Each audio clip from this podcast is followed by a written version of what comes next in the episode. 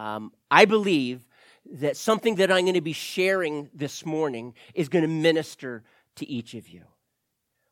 Um, I'm going to pray that God helps me be able to communicate that clearly because some of you are here and you're not just wanting maybe another biblical truth or a principle to build your life on, though that is important and we find those throughout Scripture, but you're wanting for the Spirit of God to restore you, to refresh you, to encourage you, impart hope in your circumstance, because many of us, it's hard. Life can be super hard at times. And I believe Jesus has an answer for you. Okay? So I, just bow your heads. Let's, let's pray together. Let's uh, ask God to speak this morning to our hearts. Father, we come before you boldly in the name of Jesus. And I ask you, Spirit of God, that you would speak. For some of us, Lord, maybe there's a resistance right now starting to well up within us. We've had a hard, hard week. Maybe we're discouraged. And I just pray, Spirit of God, minister truth, minister Jesus. As we look into your word this morning, above all else, would you show us Jesus? Would you do this, God? In Jesus' name I pray. Mm. Amen. Amen. Well, the thing that I forgot was a resume. And the resume I was going to share with you is my resume. It's an ancient document goes all the way back to when I graduated from seminary and I had put this together and I was going to be using, I used it to be able to put into the hands of various ministries. I wasn't exactly sure where God was leading us as a family, as me as a potential pastor. And so I pulled together a resume. Now, many of you have done that. And in your resume, what you will do is you will list all of your accomplishments, things that you have done, places that you have worked out, it is worked at, it is filled with things that you have done, things that you have co- accomplished. And that's a good thing because your goal is to be able to appeal to your boss or whoever's interviewing you so that you're able to say to them i am going to be va- uh, i'm going to be valuable to your company and here's the reason why and you can list them out jobs that you have done, education, awards that you have won, and so on. And these things, your goal is to tailor all those things, certain things in your life, not everything, but certain things, put them on a one, a one piece of paper as a resume to be able to say to your boss, you need to hire me, right? Now, uh, here's what I want you to do. If you were to put together a resume of your Christian life, what would it look like? What would it look like? Now, I need to be honest with you. I'm kind of setting you up here a little bit because truthfully, this is what we do. In our minds, we think, what is my Christian life like? And our focus is all the things that we have done, it's all of our accomplishments. And, and I'm going to tell you that those things are important we actually receive war- uh, rewards at the end of the age. But if that is the sum total of your Christianity, you will be missing it. If the sum total of our Christianity is all the things that we do and don't do, all of the rules and regulations that guide our life, you will be missing the very heart of what Christianity is all about. You might as well live in under the old covenant because as we come to the new covenant, it is so vastly different. Maybe not in the way we live, but in the very heart and principle of how we live our life and the source uh, uh, of, of everything that we do. Now, this is, was made clear to me um, this past weekend because as I was listening, I was hearing just an excellent, excellent talk but the Lord just began to show me something because I came and I was in need of something. I, I, wanted the Lord to encourage me. 2020, for me, for my wife, for my family, has been hard. And for many of you, it's been hard. And there are times in which we get discouraged. And I just wanted, I wanted God to just to minister to me. And these principles that this guy was getting into were excellent. You know, one of my favorite authors is John Maxwell. John Maxwell puts together excellent leadership books, and they're all about principles of how to be an excellent leader. I want to show you something that I hope as you take up such a basic, basic principle, but I want to walk you through how to do this. I want to get so practical today. And, and I pray that I'm going to have time to do that. But, you know, when I prayed before the message, I prayed this prayer Show me Jesus. Show me Jesus. Now, as I've shared this with you, I'm going to pick up on it, but I want you give me a few minutes. We're going to come back to this concept of a Christian resume, if you will. And I want us to walk through some basic principles that go so much further than just the principles themselves and how they live in us, okay? We are about to go through just a few things in the book of Ezra and Nehemiah over the next several weeks. Now, if you've read Ezra, you will discover that the focus of this book is the building of the temple.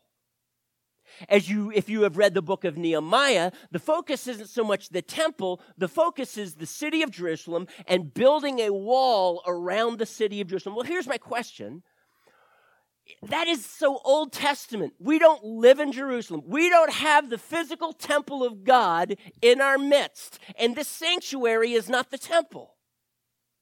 So, why are the books of Ezra and Nehemiah, for those of us under the new covenant, why are they so important? Because the scriptures tell us that there is a metaphor at play here, that though they are building the temple, though they are building the wall around Jerusalem, the temple and Jerusalem, when we come now into the new covenant, we begin to see what they truly are.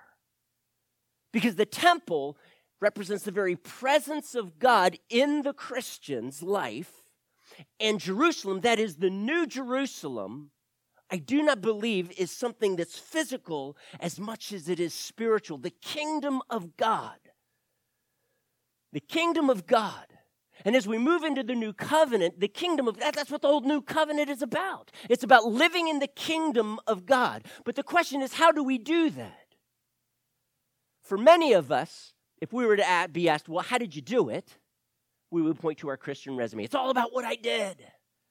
Church, I want to tell you that wow, there's so much more to that resume. You know, as a pastor or a potential pastor, you know, when, when I'm doing a resume, I have to put down awards that I won, accomplishments, jobs, etc., that would say to the board or the pastor, whoever's interviewing me, I'm, I'm the guy that needs to take the helm here. I'm, I'm, to be your next pastor. That, and that's how your resume is to come across. But here's what I, it's hard to be able to communicate because I tell you what, so many people have come into the pastorate and they say 70% of people who step into the pastorate leave it within the first three years. That's, that's true. 70% within the first three years. What the board, whoever's interviewing them, need to find out is more than just how well do you know the word. I mean, they could give them a test, you know, grade them. Oh, you got an A on this test, so you must become our new pastor. Well, of course not. Now we look at their experience. Well, how many counseling, preaching, uh, leadership, various aspects of, of pastoring. How well have you done? But here's what we really need to get at the heart of. Here's what my resume, uh, if it's not on my resume, it needs to be in the interview, is Mike, what is your relationship with Jesus like? Now, we're going to be going through Ezra right now in just a, a few verses. I want you to turn to Ezra chapter 3. And I want us to be able to see something this morning that is absolutely foundational, literally foundational in our life, that we need, desperately need to grasp a hold of. Because I'm going to tell you this right now that as Christians, we need principles. We need principles to live by. But more than the principles, we need the person. Now, I'm going to tell you this, this seems almost trivial, but when I was sitting there, in my here was the, the guy was excellent, but it was all about principles. And there was something inside of me that was saying, Show me Jesus. Show me Jesus. And you know what? There's, there's plenty of Christian books, and I don't knock this because I truly believe all truth is God's truth. All truth is God's truth. However, that truth needs to show me Jesus. It all needs to go back to him. Let's let's go ahead so I don't get ahead of myself here, but let's go ahead and look at Ezra chapter 3 starting with verse 1. Are you there with me? When the 7th month came and the Israelites had settled in their towns, so they'd been there for just a few months, the people assembled as one man in Jerusalem. Then Jeshua son of Jozadak and his fellow priests and Zerubbabel son of Shealtiel and his associates, Zerubbabel was the governor, began to build the altar of the God of Israel to sacrifice burnt offerings on it in accordance with what is written in the law of Moses, the man of God. Verse 3 Despite their fear of the peoples around them, they built the altar on its foundation and sacrificed burnt offerings on it to the Lord, both the morning and evening sacrifices. There are two things that we're going to see here very quickly is the building of the altar and then the building of the temple. And I'm going to just tell you right now that as they did this, with building the altar and building the temple, they were confronted by opposition, by enemies. And I, I, I, I, want us to step back for just a moment. What are the implications of building an altar and then building the temple? Because they built the altar first. They didn't build the temple and then the altar, they built the altar and then the temple. Why does God have the book of Ezra in our Bible? Why are we encouraged to read? Why is it there for us under the new covenant? We don't have some altar, we don't have the temple here. What I'm going to tell you this right now church, the temple, the altar, are pictures of something now in the new covenant that we desperately need to wrap our minds around. And I hope today we're going to begin doing that. We're going to, look later, you know, in coming weeks about the city and building the wall today. Why, here's my question why do they start with the altar? And I'm going to tell you this right now the altar represents God's dealing with your heart. The temple represents you as a Christian built on the foundation we're going to get to in a few minutes and things that God is building into us. But they built the altar first as a principle because for you to be a Christian, the very first thing that God needs to do is He needs to deal with your heart. That's what happens at the altar. That's what happens for you to enter into the, the, this new covenant and metaphorically speaking, become part of that temple of God. You've got to build the altar first. God has to deal with your heart. They built the altar on a foundation. And I'm going to tell you this that the foundation of the altar, the foundation of the temple are one and the same. They are Jesus. The altar where God deals with your heart is not just repenting because you have been convicted of sin. It is not just saying, I am such a wicked person, God rescue me. It is all about Jesus. Whenever God wants to refresh, whenever God wants to minister, He doesn't just speak principles, He speaks Jesus. And I'm going to get into that more. But they, they build the altar. And I'm going to tell you this. If you are if you have yet to become truly become a Christian, you are going to encounter opposition. I can guarantee you that. If you're going to try and walk come before God and let him deal with your heart, you are going to encounter an enemy. The devil does not want to lose you. He wants you to stay in his kingdom of darkness, blinded to the light and the truth of the gospel.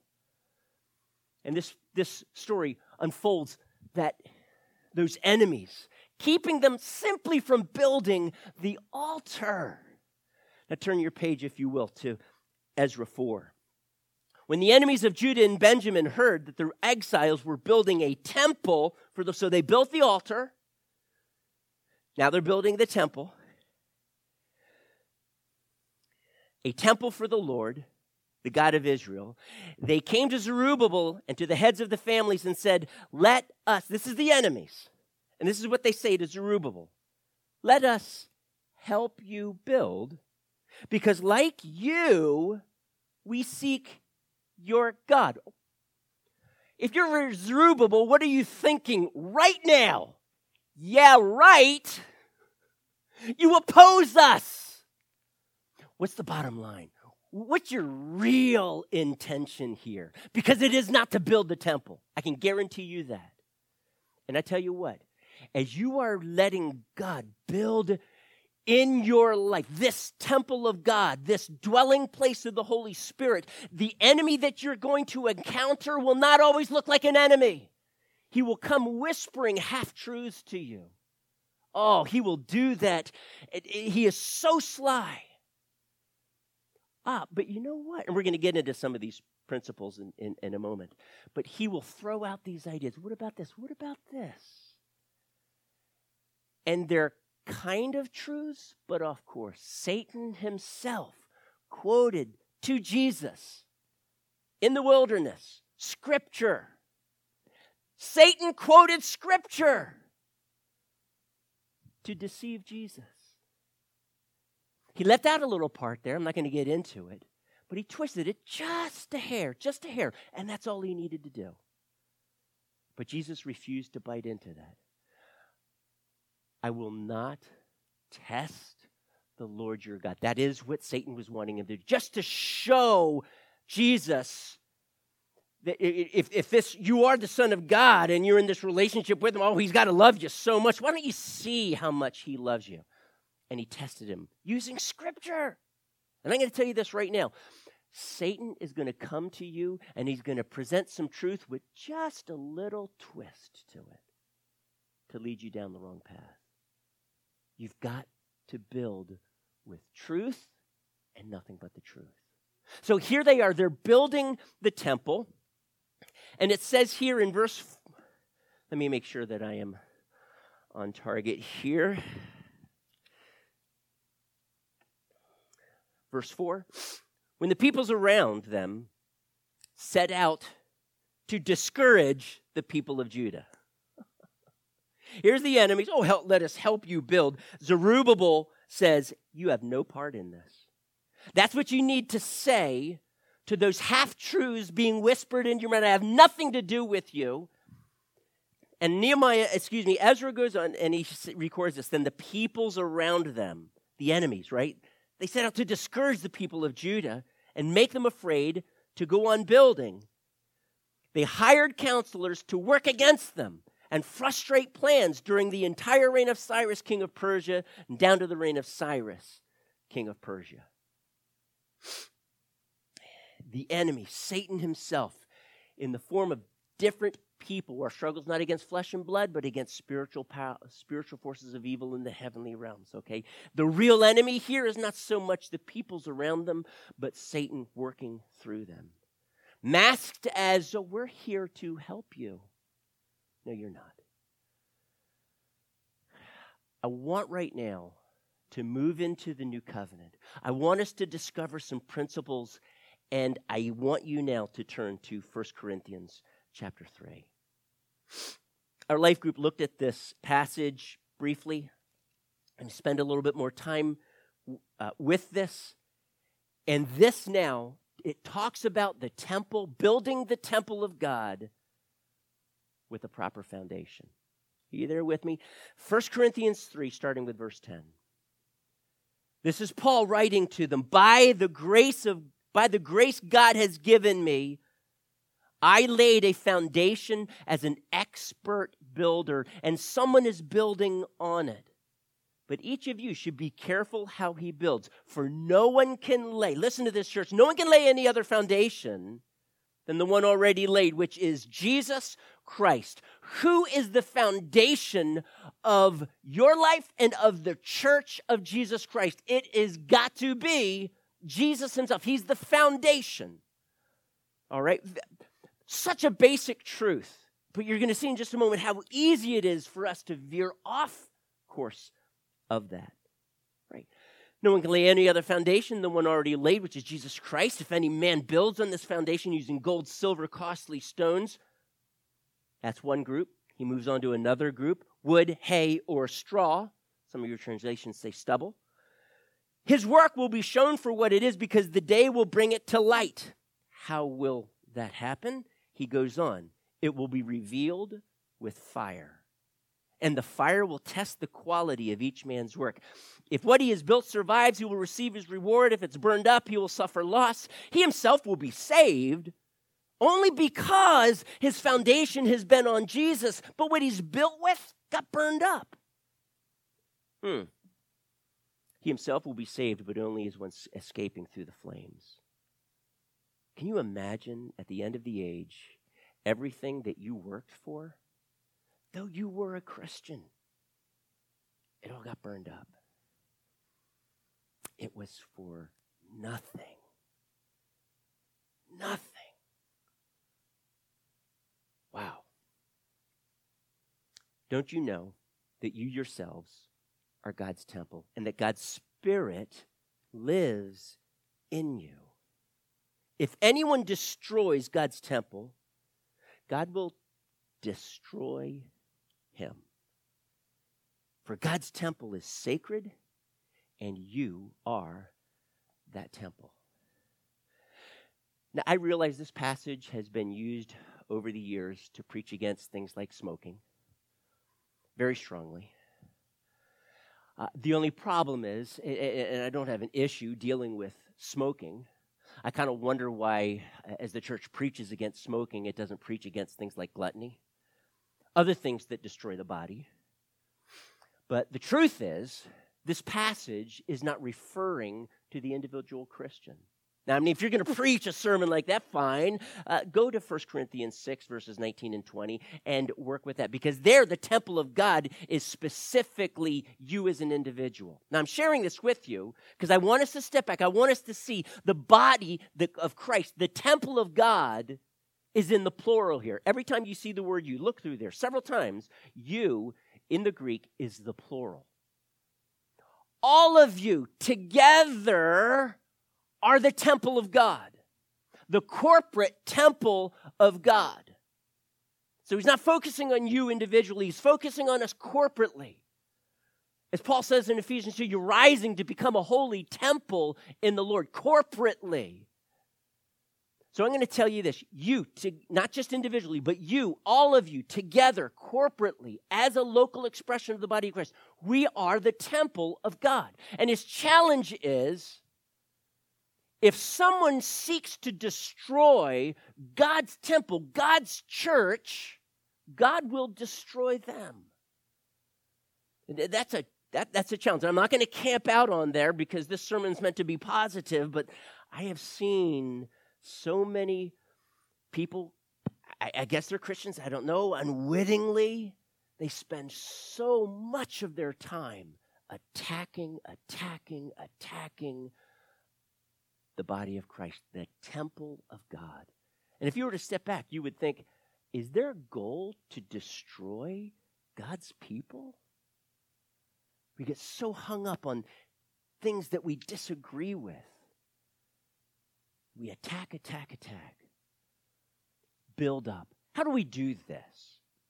That's what I want us to focus on for the remainder of our time. How do we build up the body of Christ? How do we do this? And the body of Christ, corporately, how do we do this? We're supposed to build with gold, silver, and precious stones, not with wood, hay, and straw or stubble. Let me just give you a few examples, real quickly, if, if I can, of what does wood, hay, and stubble look like? Because Christians, without realizing it, can build with wood, hay, and stubble.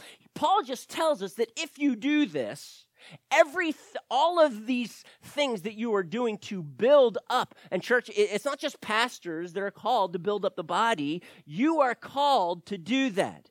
You have spiritual gifts to be able to build up, not tear down the body. Not just Paul. You look at verse 3 there, or what is 310, excuse me. By the grace God has given me, God has given you grace too. And you're not functioning apostolically, but you are functioning in the body of Christ to build one another up. We can inadvertently build with wood, hay, and stubble. And if we do, at the end, it all gets burned up.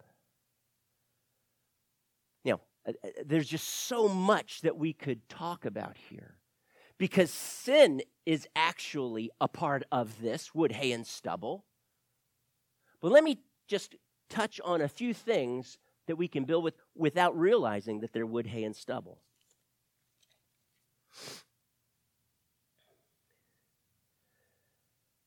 we can, we can teach this principle and encourage others. If God wants you to do something, don't ever let someone stand in the way. Look at that. Look at it. Principle. Interesting. Okay. And we can buy into that. But here's my question missionary, wanting to go, at least person who wants to go into the mission field.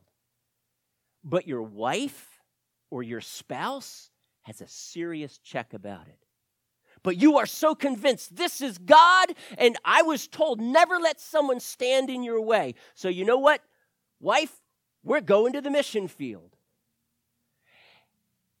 And I'm going to just tell you this right now that if you do this, if you move into something and your spouse isn't in agreement with that, I, am going to challenge you take a step back because you might think you're in the very center of God's will, and your wife God is actually speaking through your wife or through your spouse. You're wanting to start a business. What do you think? Well, I really don't think you should, but I believe it's God's will. I'm going to do it anyway. That's a recipe for failure right there. How about this as a principle? God helps those who help themselves. I've had people looking through, I know it's in Proverbs somewhere. God helps those who help themselves. Doesn't that sound so true? Yeah, I mean, you, you got to work hard. You want something, you got to work hard. If you, yeah, God helps those who help themselves. The problem is that is so me focused. God helps those who help themselves. Well, you, that principle right there can get a whole lot of mileage that will burn in the end because it is all about you. Or how about this one? Um, learn to forgive yourself.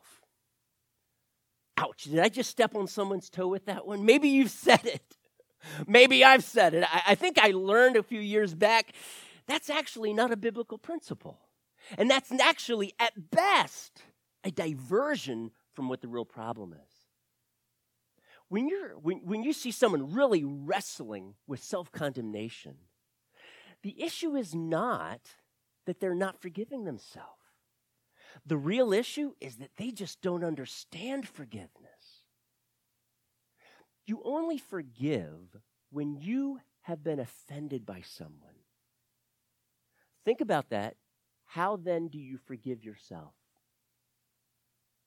Really, if we're wrestling with self condemnation, it is only because we don't understand the forgiveness of God.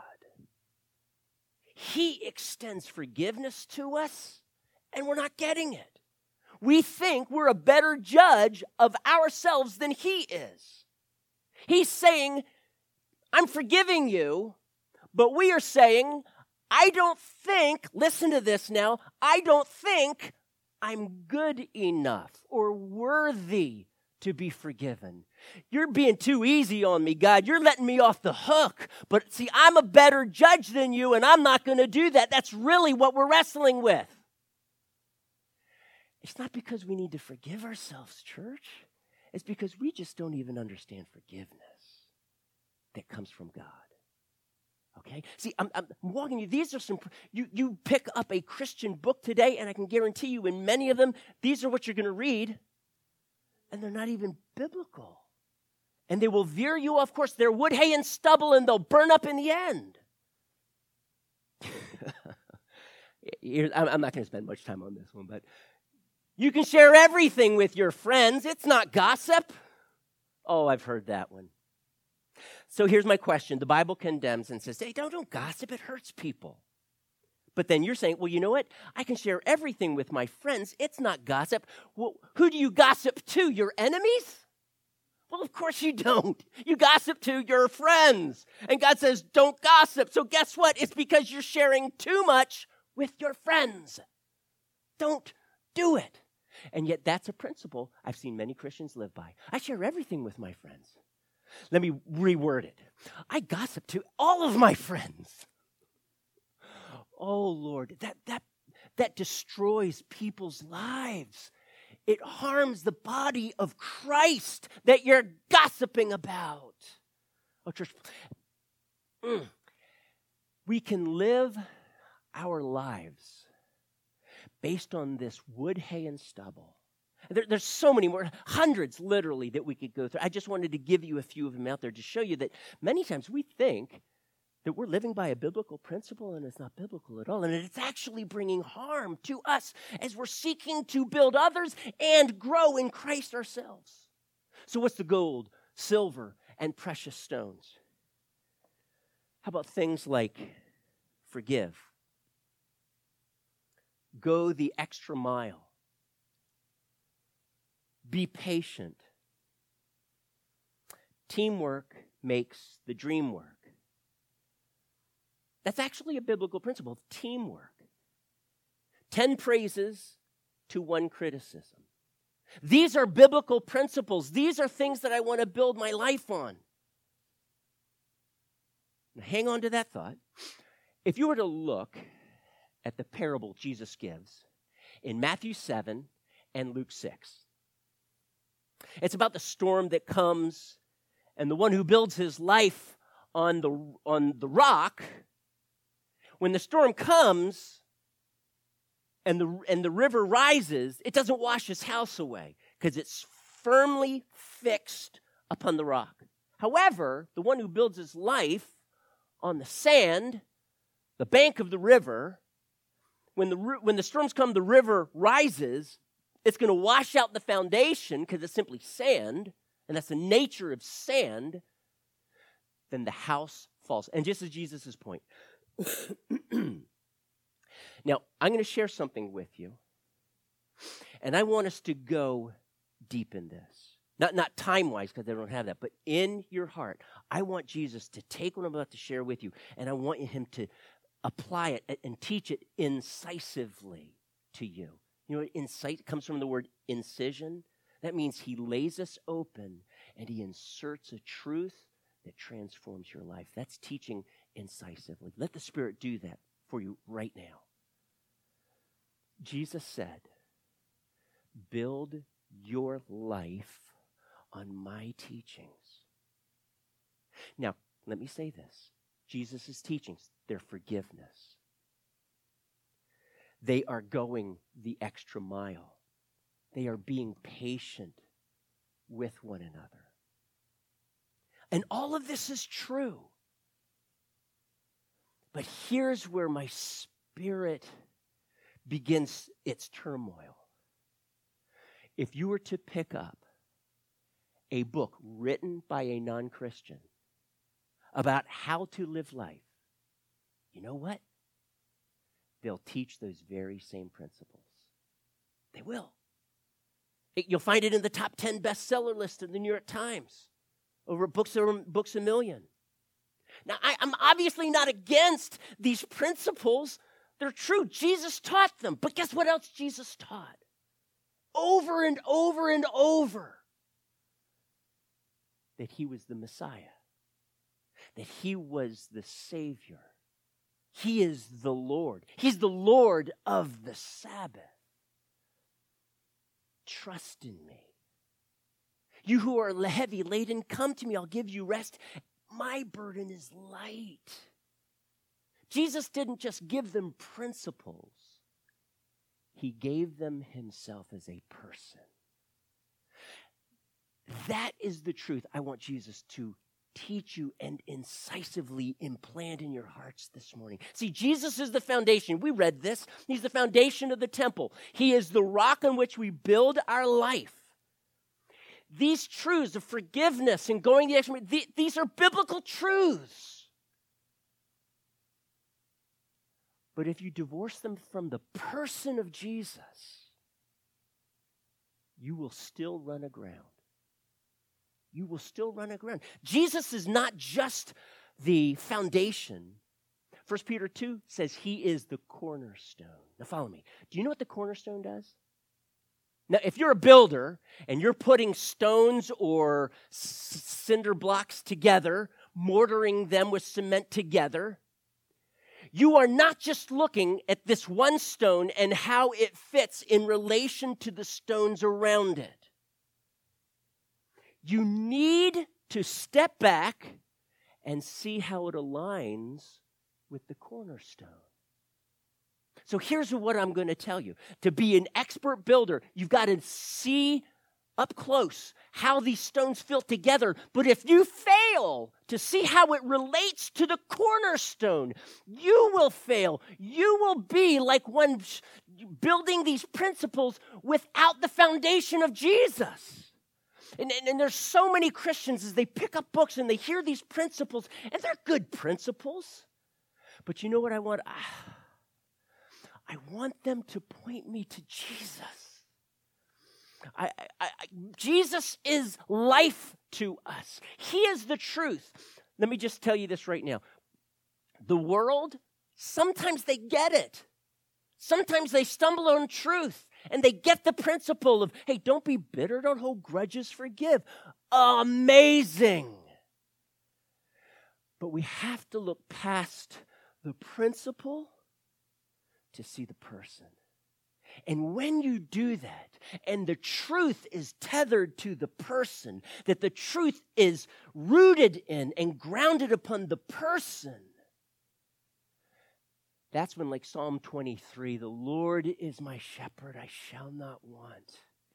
He leads me into green pastures. He leads me beside streams of quiet water.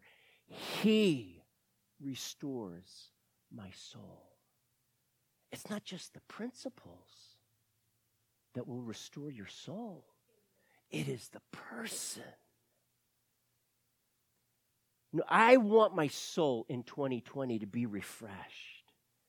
But to do that, it has to be more than these principles, biblical principles. All truth is God's truth. But Jesus said, I am the way, the truth, and the life. And it will all come back to Jesus. That's why when Paul says to the Ephesians, he says, forgive one another. And he doesn't put a period there. He says, just as God forgave you in Christ Jesus. I see this principle forgiveness, but it is tethered and rooted into Jesus Christ, the truth. Don't just teach me a principle, show me Jesus. And I, when I'm before I begin my quiet time, so many times I don't just simply pray, Jesus, teach me a new truth today. That'd be like super awesome. And maybe I can form a sermon on it. And no, it is Jesus. Father, show me Jesus this morning. Show me Jesus. And that's what some of you need this morning. As a matter of fact, for some of you, that's the only thing that you need to take away with you. You need the Father to show you Jesus everything in this Christian life. He is not just the foundation, and then we move on from there like we forget him. Yeah, forgive and go the extra mile, but why? Oh, church, do you know why we forgive? Because it all goes back to Jesus, the one who stepped down into your dirt and got muddy with you for you who was willing by the cross. He humbled himself. He took your stinking sins and my stinking sins on him. He bore the punishment that I deserved, and because of that, I am forgiven. Well, you see, it's, this is more than just me. Oh, I'm just so angry at this person, but you know what? I got to forgive. You know what? Step back. Stop looking right up close at that cinder block and how it fits, and I've got to get right with these other cinder blocks and mesh well with them. Step back and see how it aligns with Jesus. See how Jesus forgave you. Start plumbing the depths of that portion of God's grace for you. That out of his love, total sacrifice, he loved you offended him infinitely. And yet he sought to purchase forgiveness for you. So let's see. The, your aunt that just offended you and that you're really angry with, they, she offended you. Genuine offense, okay. It is about that big, about that much in a room full of offense. See, that is what God did for you. Can, can, can you do that? Can you do can, that little offense? Oh, it doesn't feel like a little offense, but in view of our offenses against God that Jesus forgave us, it truly is so small. Let me tap into that forgiveness. Let me tap into that grace in Jesus Christ. And when you do, you will find the ability to forgive. I can guarantee you. Because that truth to forgive is tethered to and rooted in the truth a person, Jesus Christ. Build your life on the Lord Jesus Christ. Not just the principles, as amazing as they are, but build your life on Jesus Himself.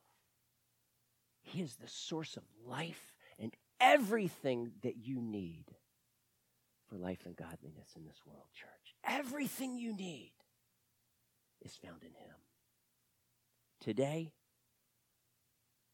may this be our prayer. God, show me Jesus. Can you stand with me? Father, honestly, what a basic, basic truth that this is. And yet, how easy we lose sight of it. Father, I thank you for those books that are so filled with principles. But ultimately, God, our prayer this morning is lead us to the person, lead us to the truth. Show us Jesus. Please, Father and as we meditate on this, may you lead us to green pastures, to quiet waters, and may you, the author and perfecter of our faith, the foundation and cornerstone of our lives as a body, may you restore my soul. Please, Father, in Jesus' name I pray. Amen.